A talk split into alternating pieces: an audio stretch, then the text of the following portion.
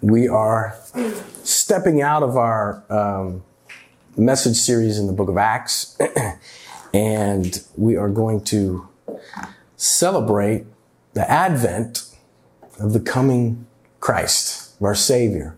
Just, just gives us an opportunity to really focus in. Sometimes, you know, Christmas comes and goes and we forget uh, what it really is about. And so this gives us an opportunity to kind of focus in on it and what Christmas is all about, what it brings. The word Advent in the Latin uh, comes from the word that means coming. Um, and over the next four weeks, we'll be looking at the advent or coming of our Savior. And we'll look at different aspects of this every week. And this week, we're looking at hope. And next week will be peace and then joy and then love. Christmas Eve morning, we'll have regular church service on the 24th um, on that morning. Geoffrey Canada um, wrote and um, helped direct a documentary some years ago called um, Waiting for Superman. I don't know if anybody has seen that or heard about it. And it's basically a look at our school system, our education system in America and the, the cracks in it, the downfalls of it. Um, and he uh, wrote in there, or he said in the program, he said, the saddest day of my life was when my mother told me Superman wasn't real. I cried. She thought I was crying because she destroyed this childlike fun character, but actually I was crying because I was like, so nobody's coming to save us. And it broke my heart. What's missing many corners of the world today, in our culture, in our society, and in our lives, many times is hope. Real hope. That someone's coming Something's coming. Things will get better. We write poems about it. We write songs about it. We read books and all those things that are inspired by this idea. But ultimately, we find ourselves continuing to lack in hope as a culture and as, as a race, a human race. And I'm not talking about the, just kind of the imagined type of hope, the maybe the wish type of hope. You know, maybe uh, maybe something will get better. Maybe something will happen. I cross my fingers and hope hope it does. But actual hope that that results in peace, right? Unconditional love, an end to suffering, the hope for the future, real joy, that kind of hope. We've been looking for Superman. In reality, what we need is a savior. And that's what Christmas is all about. The coming of the Savior. He has come. And so this morning, the message is, God's message to all of us is that there is hope. The message of Christmas is hope. Not hope that we'll get what we want from our relatives or from Santa Claus or any of those things, but lasting eternal hope that our Creator alone can give and has given. So I want us to look at Isaiah chapter 9 um, this morning. It'll be on the screen if you have a device or a, a book. Anybody read books anymore? Uh, an actual book. You can open it to Isaiah chapter 9, and we're going to read verses 2 through 7. It says, The people walking in darkness have seen a great light. On those living in the land of deep darkness, a light has dawned. You have enlarged the nation and increased their joy. They have, they rejoice before you as people rejoice at the harvest, as warriors rejoice when dividing the plunder. For as in the day of Midian's defeat, you have shattered the yoke that burdens them, the bar across their shoulders, the rod of their oppressor. Every warrior's boot used in battle and every garment rolled in blood will be destined for burning with the fuel for the fire and will be fuel for the fire. For to us a child is born, to us a son is given, and the government will be upon his shoulders. And he will be called Wonderful Counselor, Mighty God, Everlasting Father, Prince of Peace. Of the greatness of his government and peace, there will be no end. He will reign on David's throne and over his kingdom, establishing and upholding it with justice and righteousness from that time on and forever. The zeal of the Lord Almighty will accomplish this. Hallelujah. Let's pray. God, thank you for your word. Thank you that you are God of hope. And this morning you are speaking that to us. You have made it clear in your word. You have made it clear in, clear in your actions that we have reason to hope this morning. God, open our eyes to it in Jesus' name. Amen. So we see the word hope used a lot today, right? Um, the, the word hope in our language, according to the Oxford Dictionary, means a desire for certain things to happen. I hope this will happen. I hope so. I hope Aaron Rodgers, Rodgers will be back this season. I hope it's sunny this weekend. Weekend. It's not. Um, but it's like, I don't know, but this is my desire. This is what I want. But in the scripture, this word hope is used over 200 times and as you search scripture, as you begin to study this word throughout the word, we see that throughout the Bible, it is summarized around something like this. Hope means a confident expectation in the future. It means contagious enthusiasm for what is to come. So it's a more certain than just desire. It's a more certain hope. And so today in this passage of scripture from the prophet Isaiah, which is in fact a message to the children of Israel, a message of confident expectation of deliverance to them because at this time they're, they're slipping into captivity and it will be, get worse and worse. But Isaiah brings a message of judgment, but he also brings a message of hope for Israel, but also for the world. This passage of scripture, although written to Israel, is to you and me today. It is about the coming Savior. It is about the hope for the world. And so what do we see from this passage of scripture about what God is telling us about this hope? Well, first of all, hope springs from darkness says there in verse 1 or verse 2 the people walking in darkness have seen a great light right? So he's speaking to israel. They're going through a difficult time. It is filled the wor- their world is filled with darkness. It is going to be filled with more darkness. It's going to be difficult for them. Um, he was letting them know that more was coming. The assyrian captivity eventually babylonian exile driven from the promised land. It was, it was all coming, but there's still hope. But he starts in that place, this, this people who is in darkness, who walks in darkness. And an important thing to understand that this was their doing, right? They put themselves in this condition. You remember uh, in Isaiah chapter six, Isaiah, um, it tells of his calling during this time. it says in verse five, and I said, Isaiah, he has this vision of the Lord in the temple, right? It's beautiful. Cherubim, seraphim there. Beautiful. He sees the power of the Lord there.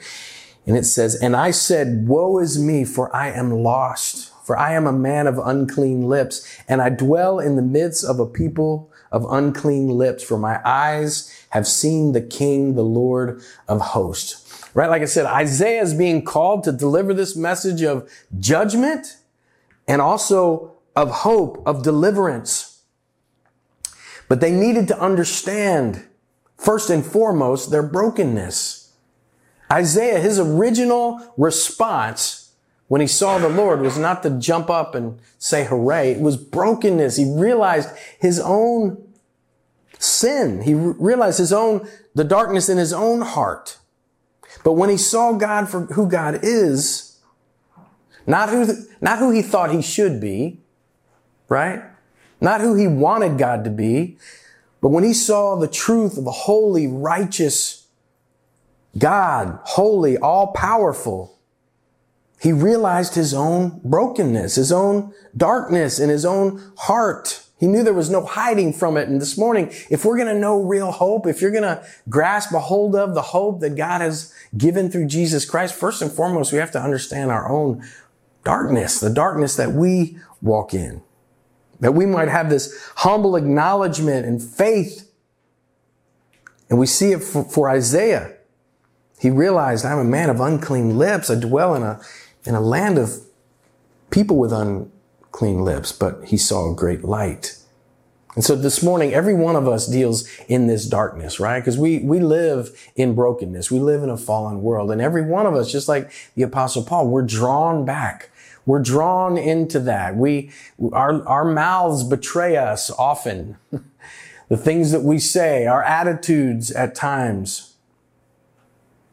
We have unclean lips. We dwell in a land of unclean lips. And so sometimes our choices are kind of like Israel's choices. We choose to take control in our own lives. We choose to trust in the things that we can see, feel, touch, taste, and we end up walking in this darkness. And we live in a culture of darkness. And this culture wants to dictate what we can and cannot say, right? This is important because the issue is the heart. That's where this darkness is. Israel didn't have just some special, you know, weather condition of dark. No, there was darkness. He's talking about the darkness in their hearts. These people who walked in darkness. In our culture, we want to shut people down for what they say. But all that does is create a culture of people with bad thoughts and motives, but kept in secret, kept in darkness. And some play that game better than others. Sometimes I'm glad that my father is not still around because he, he would, he would be canceled like that. Not because he's any worse than anyone else, not because he's a bad guy, but just like all of us, just like Isaiah, just like Israel, we walk in a land of brokenness and dark, darkness and, and fallenness. Every one of our hearts is constantly drawn away from the light and into the dark because ultimately darkness begins in our hearts. And so this is where it hits home for all of us this morning. You might say, well, I don't think I'm that bad. You may even think, well, I'm a Christian and I go to church and I read my Bible and I pray. But here, here's what you can't forget. We are in a constant battle with our flesh. We are in a constant battle and the world is drawing us. Darkness is, is beckoning us to come in your own personal life. The things that you trust in, the things that you run to are calling you away from Christ, away from trusting in Him. Find hope in the things around us and the things that I can achieve and control. Romans 3:10 says, "None is righteous, no not one." And so the darkness rages within us and around us. And we discussed the beatitude uh, this past week of being pure in heart in our group. And that means, we talked about, that means honesty. That means transparency. This morning, I would encourage you, lay your heart before the Lord. God say, where is the darkness? Where are those corners of my heart and my life that I've kept from you or that I have tried to control myself? I lay it in the light. I know that you see it already. He sees it.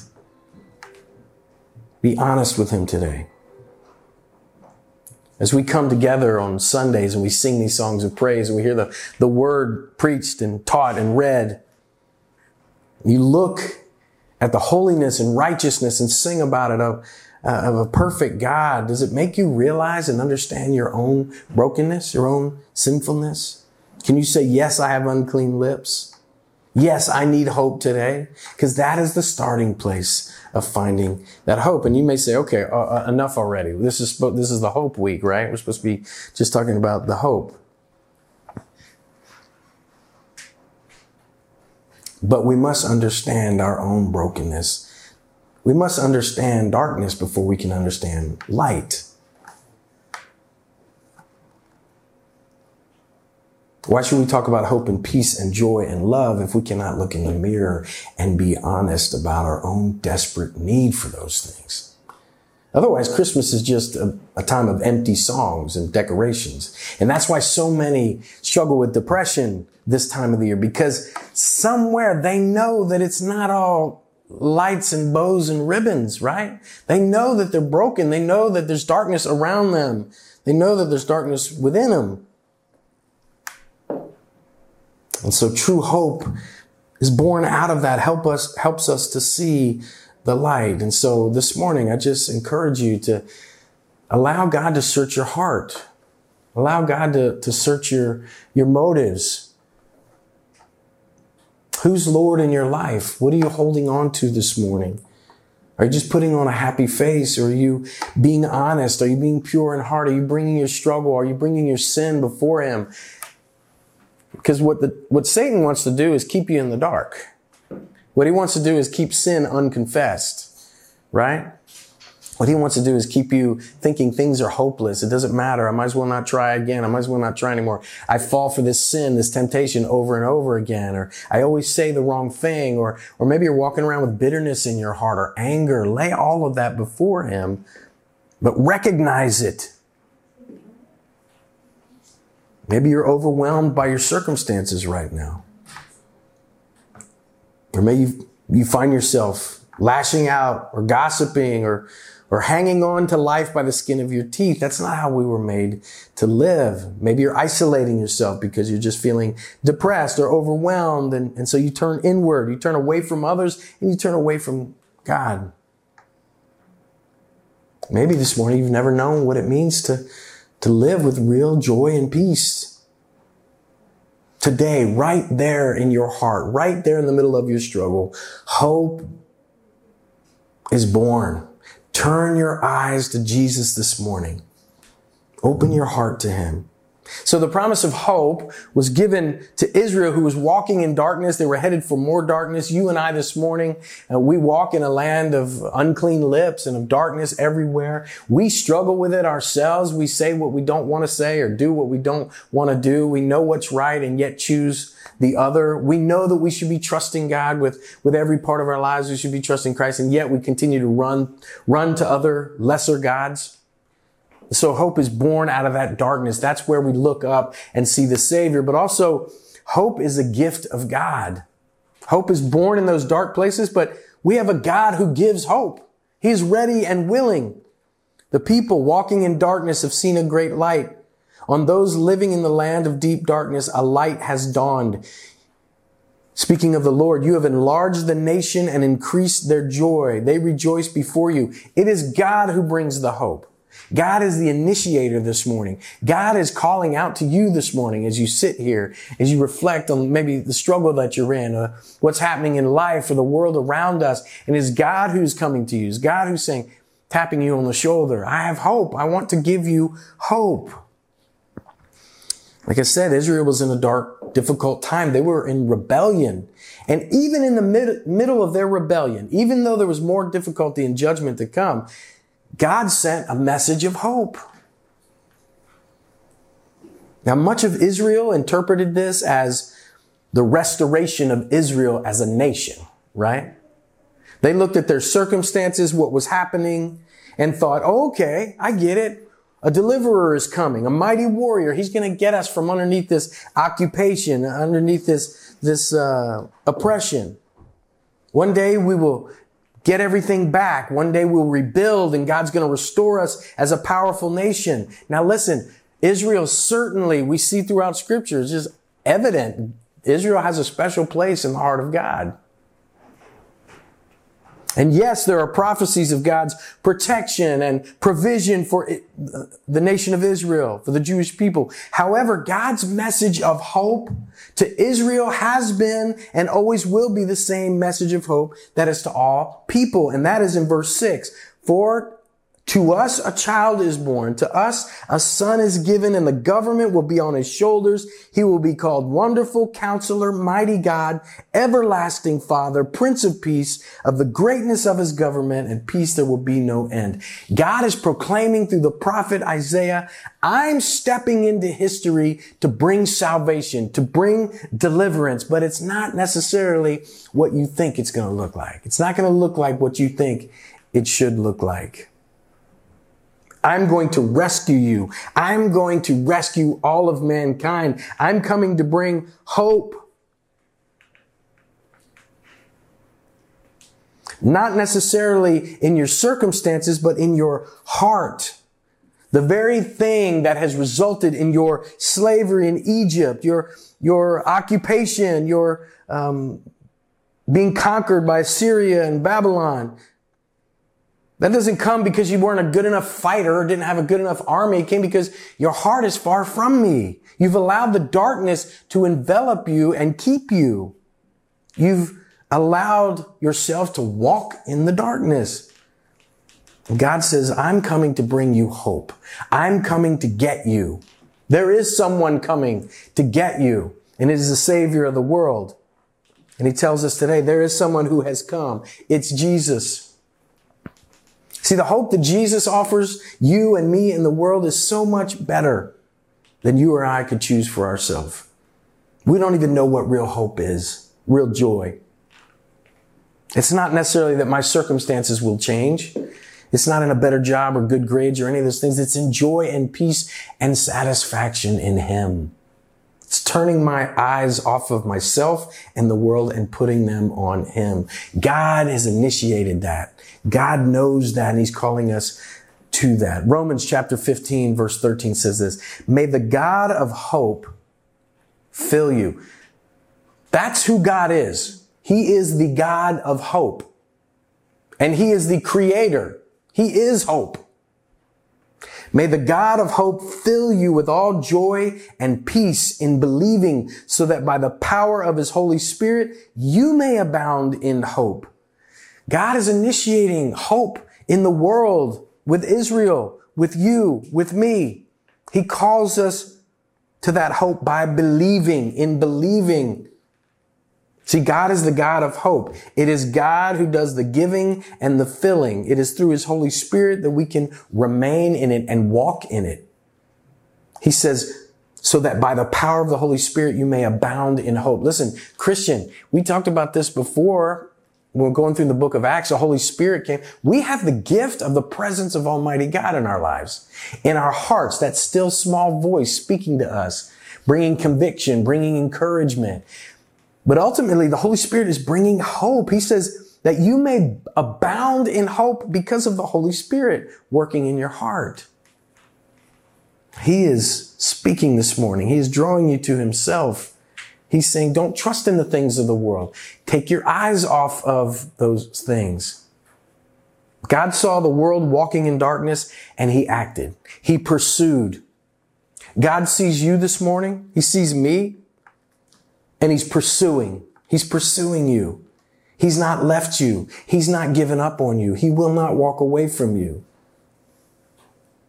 He hears your cries and he's holding out hope. And Christmas is such a wonderful reminder of that. Finally, hope is here. Christmas. Christmas is a celebration that hope has come. God has not just God is not just able to bring hope. He's not just um, willing to bring hope. He has. He has acted. Christmas is here. A couple years ago, Chelsea uh, and Sophie moved to the city, and I remember we were at the park one day, and it was like July or August or something like that, and we were having a picnic. And it was beautiful, you know, Central Park and everything. And Chelsea's like, yeah, this is so nice. It's so beautiful. They had just gotten here. And I said, oh, just wait till Christmas. they still mock me for that. Because part of what I was saying was, man, this, with these lights and this, I mean, there's nothing like New York at Christmas time, right? Um, just don't get in the middle of Times Square, but, um, it's beautiful. But the real hope at Christmas, just wait till Christmas because it's a reminder of the hope that we have in Jesus Christ, that God has not left us in our sin. He's not left you in your brokenness, your hopelessness. Remember in Luke chapter 2, there was this religious man, Simeon, and his, uh, and Anna that were waiting there in the, for the Messiah in the temple. They had constantly been in the temple and they were waiting for the promised Messiah, the Savior. And when Jesus came to the temple to be dedicated, they, they saw him and, and Simeon cried out, for my eyes have seen the Lord's salvation he saw Jesus. He saw the promised Messiah. He recognized him because Israel had been waiting. Faith, faithful Israelites have been waiting and waiting on the hope, waiting on the fulfillment. This child, Simeon knew this very prophecy that we're reading today. He knew that. He knew that it was the coming Messiah. That word Messiah means anointed. God anointed, chose, delivered a savior. He is here. He has come. Romans 8:22 says this, "For we know that the whole creation has been groaning together in the pains of childbirth until now." And not only the creation, but we ourselves who have the first fruits of the Spirit groan inwardly as we wait eagerly for the adoption as sons, the redemption of our bodies. All creation has been groaning. All creation groans in every one of us. Still, there's this, this groan, this groaning, this desire to be redeemed, to be right. That groaning has a purpose. But the danger is that we try to satisfy that groaning, which was, which is put there to draw us to the Lord, which is put there to get our eyes off of us and get them on Him. And the danger is we start to try to find hope in the things of the world or immediate things that we can grab hold of. Listen, false hope has a powerful effect on human beings. It results in disappointment, skepticism, distrust. And that's what we have in the world all around us. That's the attitude that we see. Maybe in you personally this morning, maybe you're starting to feel some of those things. In an article in Psychology Today, it says, false hopes are based on faulty assumptions and misinformation. That's a very interesting statement there because it affirms that there is hope. But it affirms that hope in what is true is the keystone for real hope and not counterfeit hope. It says faulty assumptions, faulty information.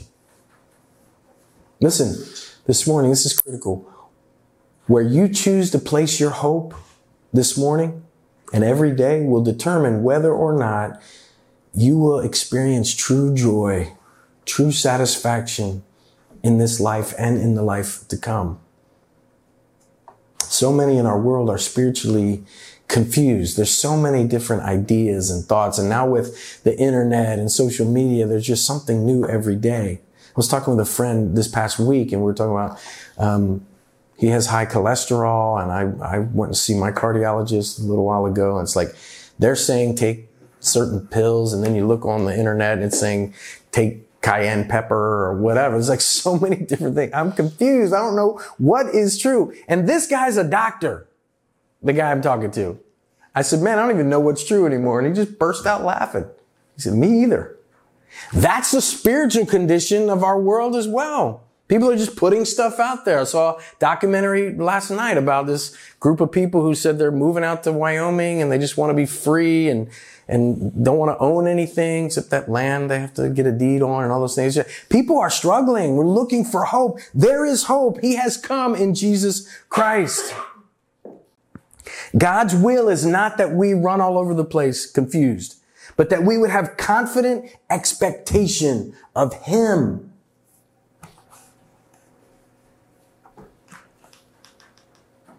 And then the result in this faulty hope is that people just get apathetic.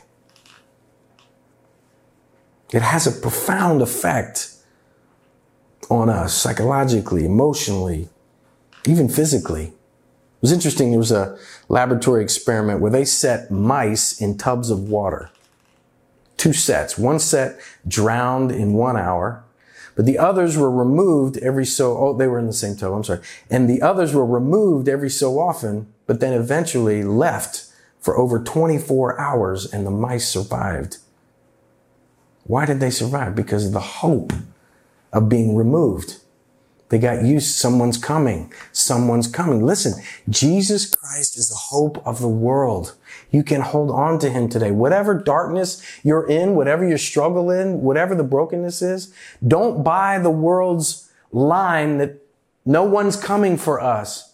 God is the God of hope and he has come. Christmas is a beautiful reminder of that. We celebrate that this time at Christmas. This is what the world will tell us. I read an article recently about therapy and it said three ways to cope with unmet expectations. Because that's really what we're talking about. Why do, why do people lose hope? Why do we live in hopelessness? It's because of unmet expectations, right? We put our hope in something, it fails. We put our hope in someone else, it fails. Some organization, the, the politicians, whatever it is. And eventually over a period of time, we just, ah, forget it. But here's the answer according to this article in Exploring Therapy. It says, Here's three ways to cope with unmet expectations. Number one, acknowledge your feelings. Number two, reflect on your achievements. And number three, adjust your goals and priorities. What's the problem with that? The problem is it's your, your, your, your. Fix you. Look at you. Change you. And Jesus says, surrender. Come to me. Fix your eyes on me. It's not about finding help in yourself or hope in yourself apart from God. Because whatever that is, if it's anything, it's temporary. And God knows that there is no hope apart from Him. Israel had lost hope. We often lose hope because God has not performed in the way that we think He should. And so we have unmet expectations even of God. We've lost hope because we've trusted in our own ability, right? Our own ability to find happiness and joy and meaning, and it keeps falling short.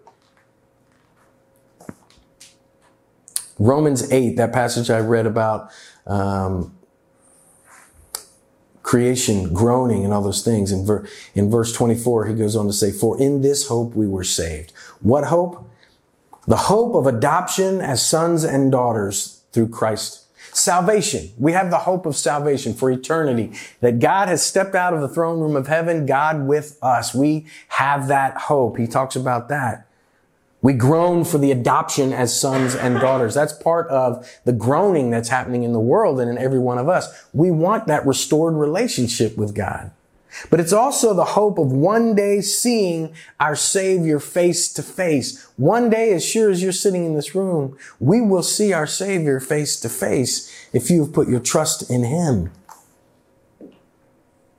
Those who find hope in Christ can persevere. We can make it through the storms. We can make it through those dark days because I'm fixing my eyes on Him. Even many of um, my Jewish friends, we begin to talk about their faith. And I have several of them that don't even want to talk about it because basically they have seen throughout history, God has not come to bat for them like they think he should have come to bat. Some very recent things in history and they blame God for that. And they say, you know, I've lost faith because he has not done what I expect him to do. Corrie ten Boom, who hid Jews during the Holocaust and was eventually put in um, one of those uh, camps. She said, when a train goes through a tunnel and it gets dark, you don't throw away the ticket and jump off. You sit still and trust the engineer. And that's what kept her going in the midst of that. She trusted not in her circumstances. She didn't know she may be taken to the gas chamber in any, in any moment, any day, but she trusted in Christ. She trusted in her Lord. And so the ho- hope that Christ brings is not ease of life or clear, easy path, but it's first of redemption, freedom from the penalty of your sin. If you're here this morning, you don't know Christ, you haven't trusted him with your sin, that's where real hope is, is in a savior. He's the savior of the world. He stepped into our world, into our darkness. Light has come. And the hope that comes from knowing that I have a savior who is able and willing to do all that's necessary, all that's best for me to lead me through this world, every one of my struggles, every one of my pains. He is able. And Christian, this morning, I hope you know that. I hope you're reminded of that at Christmas and all through the year. You have a Savior who's not untouched by your burdens and struggles. The darkness that we walk in, He's come to save us for eternity, but also to give us light to walk through this life. So I pray this morning you've not let, you've not lost your hope or at least let, let the world steal some of it. Someone asked uh, my wife Tony one time, a, a non Christian friend, said, I don't understand. How do you deal with the guilt and shame? And Tony said, I don't deal with it. Jesus dealt with it. I trust him with my guilt. I trust him with my shame. If you're struggling with sin this morning, if you're in habitual sin or, or you feel like you're trapped or caught and you just can't, just bring it with a pure heart before Christ. Leave it at his feet. Confess it. He is taking care of it. But he calls us to confess it, to continue walking in the light, continue walking in that relationship, that honest relationship. If you're confused, if you're depressed, all those things, bring them into the light. Lay them at his feet. So the message of Christmas is hope. God has not forgotten us and he has stepped out. Hope has come. And listen, faith is at the core of hope this morning. It's not just a message that you listen to. It's about a, it's about giving your life. It's about really laying down those things that maybe this morning as I was talking, you started to think about some of your struggles, some of your confusion, some of your doubts, some of your pains. It's about taking that and acting on it and saying, God, here it is. Here's my struggle. I'm giving it to you. Hebrews 11, 1. The, now faith is the assurance of things hoped for and the conviction of things not seen. Faith says, I, I believe not only that things can be better, but it's already accomplished in Jesus. All that I need is already accomplished in Him. So you and I can live with confidence, the hope that we have in Christ and not in the world. Paul wrote in Romans 15, 13, may the God of hope fill you with all joy and peace in believing. I read that before. In believing, it's by putting our faith. And that's the message for you today. The wonderful counselor, mighty God, everlasting Father, Prince of Peace has come for you. He's coming to you this morning again. He's come for the world. In these dark days, when you look at the wars, the hate, the confusion, the chaos, there is hope. There's hope for your sin, your bad choices, your shame, your hurt. There's hope this morning. 1 Peter 1 3, blessed be the God and Father of our Lord Jesus Christ. According to his great mercy, he has caused us to be born again to a living hope through the resurrection of Jesus Christ. Listen, the hope in, that we have in Christ is living. It's for every day. It's for tomorrow. It's for eternity. It's not just for the hope of heaven, which is definitely one of the promises, but it's hope for today as we walk in this dark world, as we fall down and get back up. Keep your eyes on Him. I want to close with a story I read recently about a, a school system in a large city that had a certain program to help children keep up with their schoolwork during stays in the city's hospital. So when kids were put in the hospital for any period of time, they had this program to help them with their schoolwork. And one day, a teacher who was assigned to the program received uh, a routine call asking her to visit a particular child in the hospital. So she took the child's name and his room number and talked briefly with the um, with the teacher. And the teacher said, "We're studying nouns and adverbs in his class right now." So the regular teacher said, uh, I'd be grateful if you could help him understand them so he doesn't fall too far behind. So the hospital program teacher went to see the boy that afternoon. No one had mentioned to her that the boy had been badly burned and was in great pain. Upset at the sight of the boy, she stammered as she told him, I've been sent by your school to help you with nouns and adverbs. When she left, she felt she hadn't accomplished much. But the next day, a nurse asked her, What did you do to that boy? The teacher felt she must have done something wrong and began to apologize. No, no, said the nurse. You don't know what I mean. We've been worried about that little boy, but ever since yesterday, his whole attitude has changed. He's fighting back. He's responding to treatment. It's though he's decided to live. Two weeks later, the boy explained that he had been, he had completely given up hope until the teacher arrived. Everything changed when he came to a simple realization. He said it like this. They wouldn't send a teacher to work on nouns and adverbs with a dying boy, would they?